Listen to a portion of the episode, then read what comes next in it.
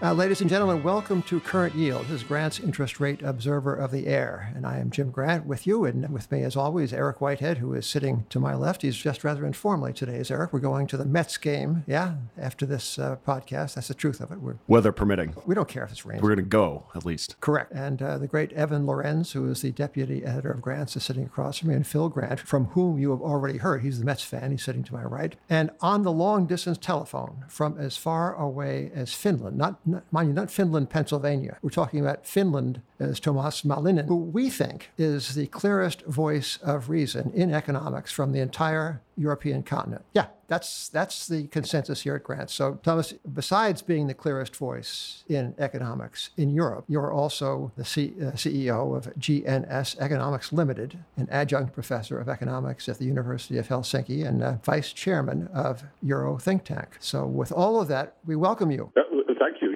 We Finns are, are quite modest people, so that there is a lot of. I, I always consider that to be an overstatement, but uh, but thank you.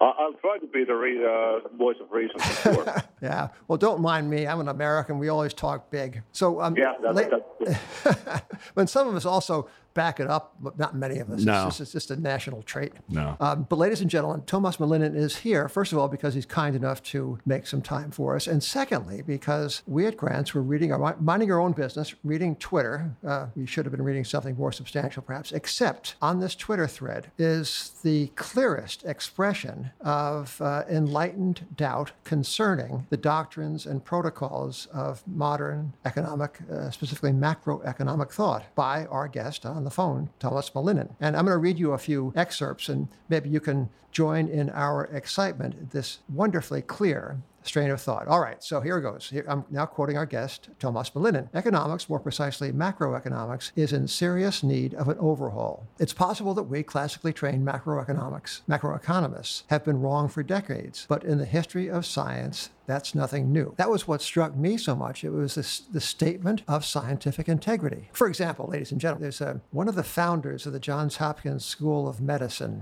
Uh, name will come to me maybe about uh, 45 minutes. But he wrote something called The Principles and Practices of Medicine. The first edition was published like 1890 something. And this is one of the great textbooks of turn of the century medicine. And he uh, did this author, uh, Osler, William Osler, Dr. Osler, in his textbook, urged his fellow doctors to practice bleeding. And that was state of the art around 1890 something. And the latest edition of that work, published I think in 1940s, still recommended bleeding, bleeding of patients in, uh, for treatment. So, Thomas, is, is it possible that, uh, that macroeconomics, uh, without quite realizing it, is caught in the same sort of, uh, of uh, intellectual dead end? Compared to medicine, which uh, in its history has a kind of many, uh, it has been wrong many times. I don't think economics really, or macroeconomics has not really been this wrong ever before. And that's, that's kind of a problem. It's, it's really difficult for majority of us macroeconomists to, to admit to that, to say that we were wrong.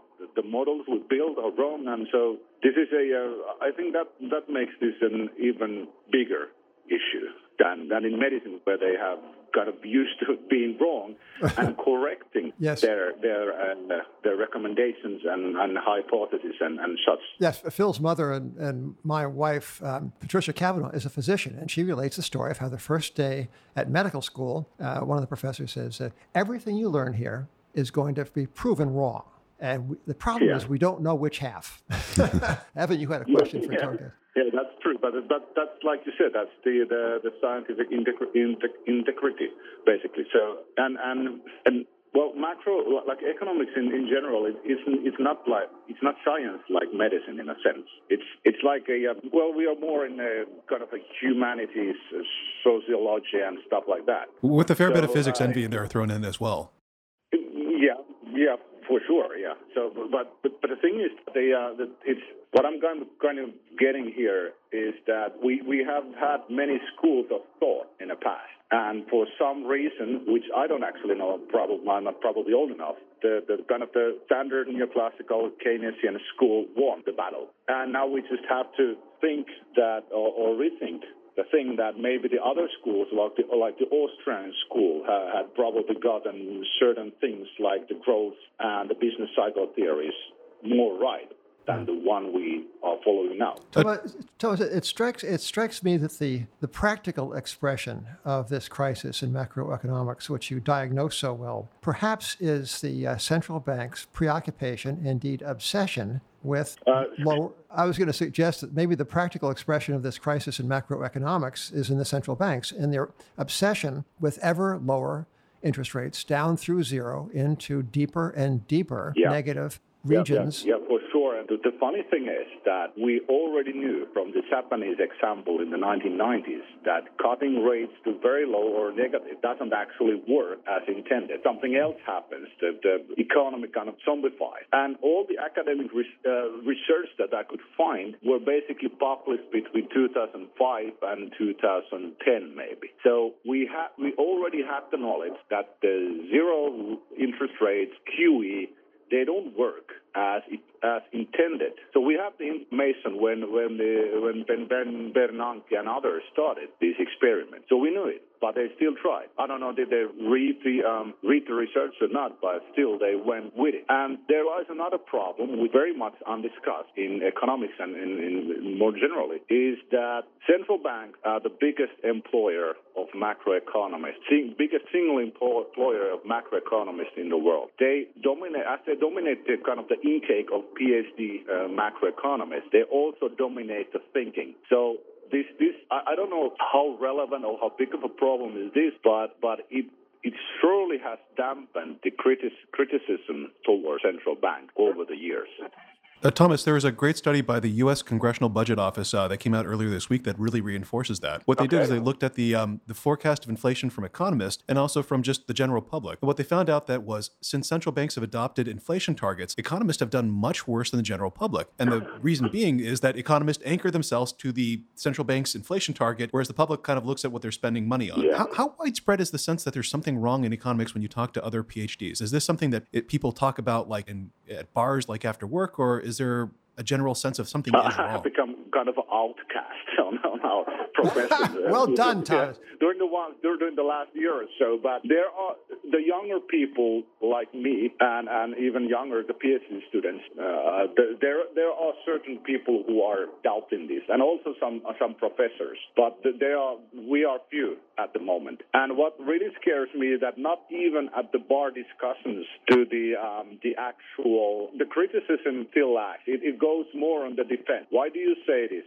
Why do you criticize the central banks and stuff like that? Uh, and the people I know, uh, of course, are a bit shocked because I was very much trained as a classical economist. I, I, I, very much believed on the power of the central banks and stuff like that. When we did the, the analysis on the, the global economy and, and started to really think about these things outside our uh, academic work, we quickly realized that this is not going to work properly. And it, it was so clear like even two, three years ago when there was no inflation and growth was anemic across the globe and, and rates were zero and QEs were running that, the whole model doesn't work. It doesn't work. It, it, there are the, the fundamental assum, assumptions about the, the, the, idea, the assumption that the real economic growth or the, or the growth fundamentals are a um, not connected with the central bank policy. This, has been the, the, one of the biggest things that we, we have we have uh, kind of uh, got wrong.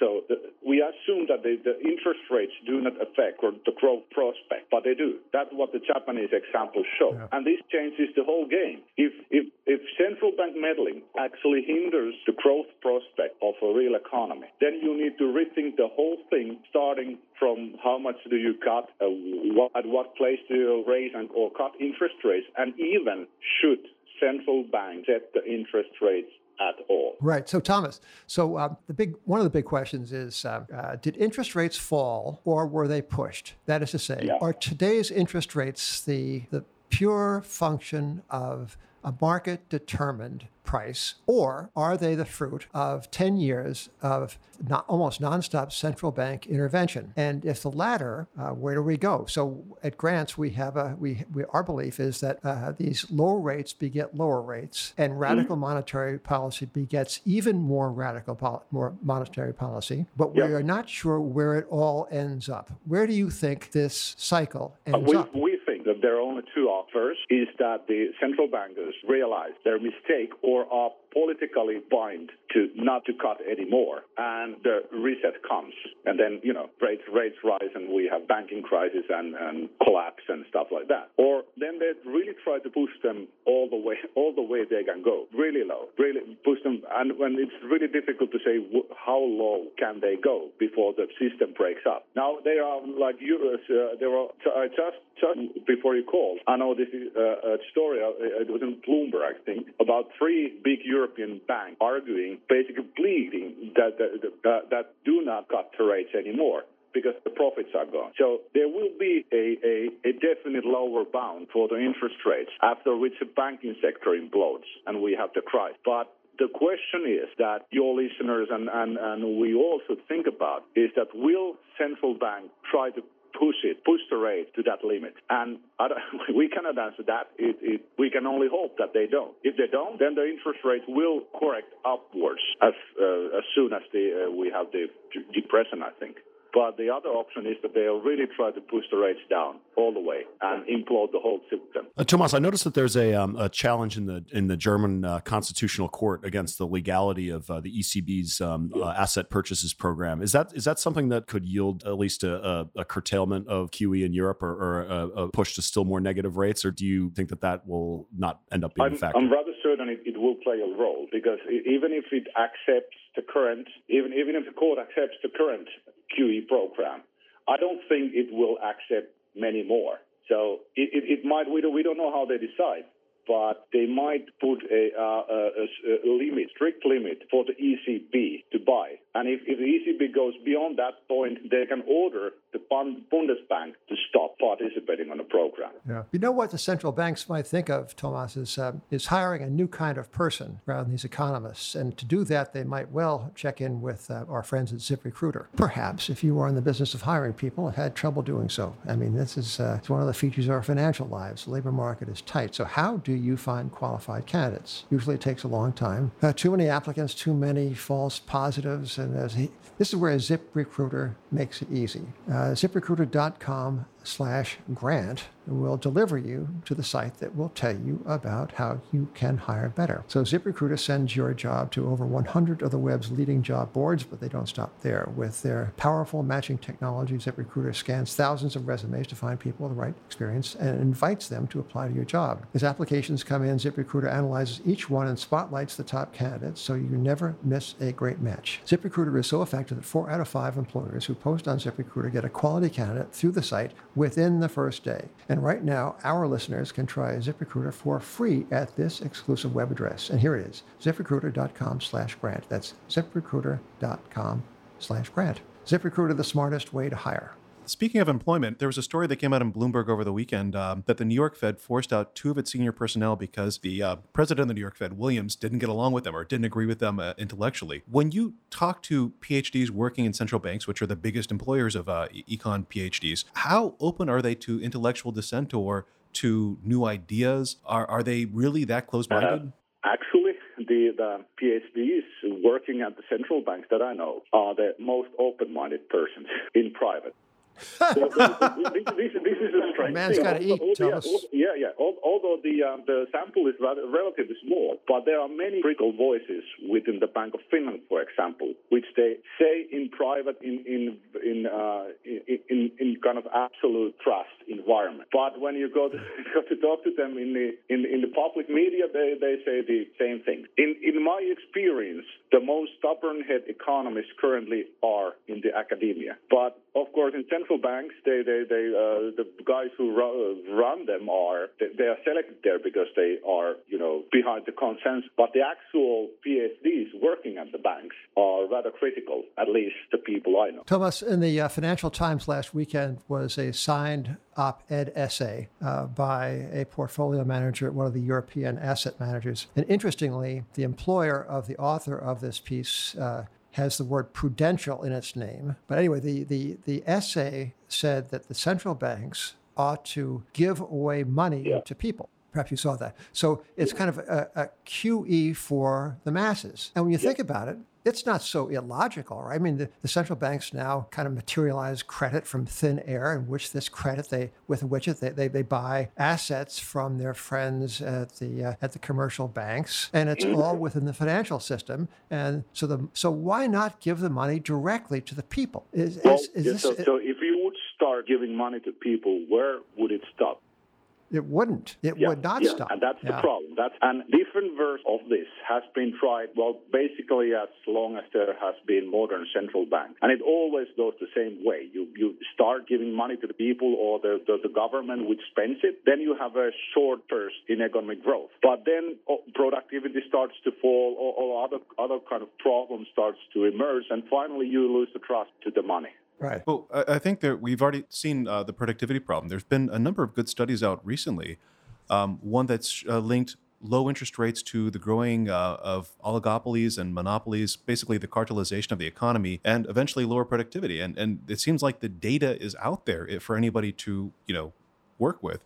It just it doesn't seem to actually inform central bank decision making. No, and and uh, what could they basically do? It's it, I think they are they might be too far in the rabbit hole to raise their hands up and say we, we kind of screw this up because that would probably mean that they, there would be indictments and stuff like that. But the, the really positive thing is that the data and the research starts to be there. So after the, the crisis that is coming is over, we can hopefully build a, a new system, a new economic model, if you may, to, to govern our economies in the future. So that's kind of the, the bright side of it.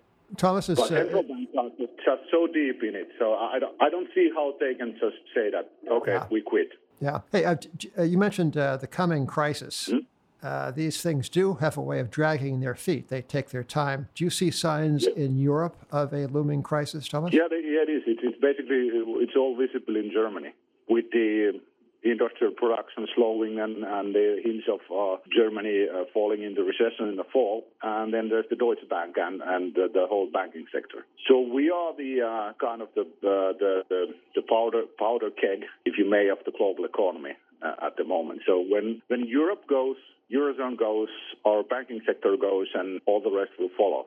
So that's that's how we see the situation at the moment. Uh, that's cheery. Thomas, how, how should how uh, might one invest in view of uh, these signs and portents uh, any thoughts well, on investing? Yeah, yeah, we have actually a lengthy report in our website called the Prepper's Bunker. It's published in June. But basically, you, you, I would be very, very of invested in, in, in Europe. But the problem is that what starts here will, what would probably starts here, will not stop here. It will spread all over the world because of the uh, overvalued capital markets, basically. So, so that's that's how it will go. It will just start from Europe and then spread. So there are there are not going to be many many hiding places left for sure. What uh, what what makes excuse me what makes Europe so different from Japan in the sense that uh, you know uh, zero interest rate policy has been around for two decades out there and it's uh, you know five years old in Europe. Well, I think the, it's the well, there are several things. First is that we have a very di- diversified cultural background uh, um, and environment. But there are political risks all over because Japan is just one country. We have a many different governments, like uh, with different policies, like in Poland, Italy, Greece,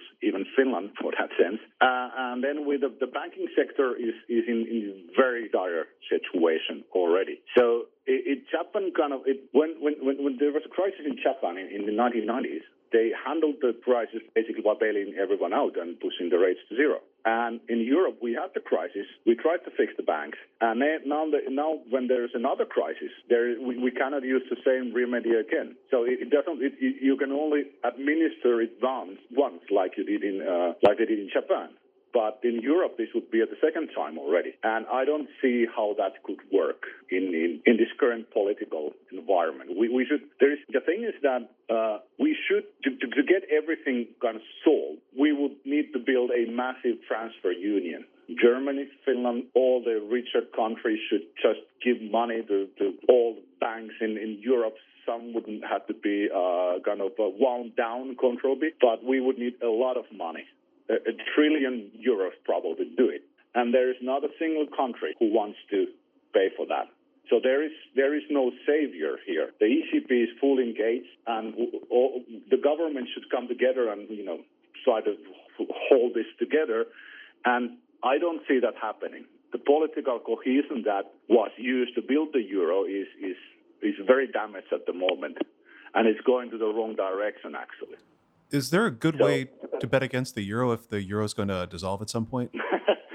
I don't know, gold.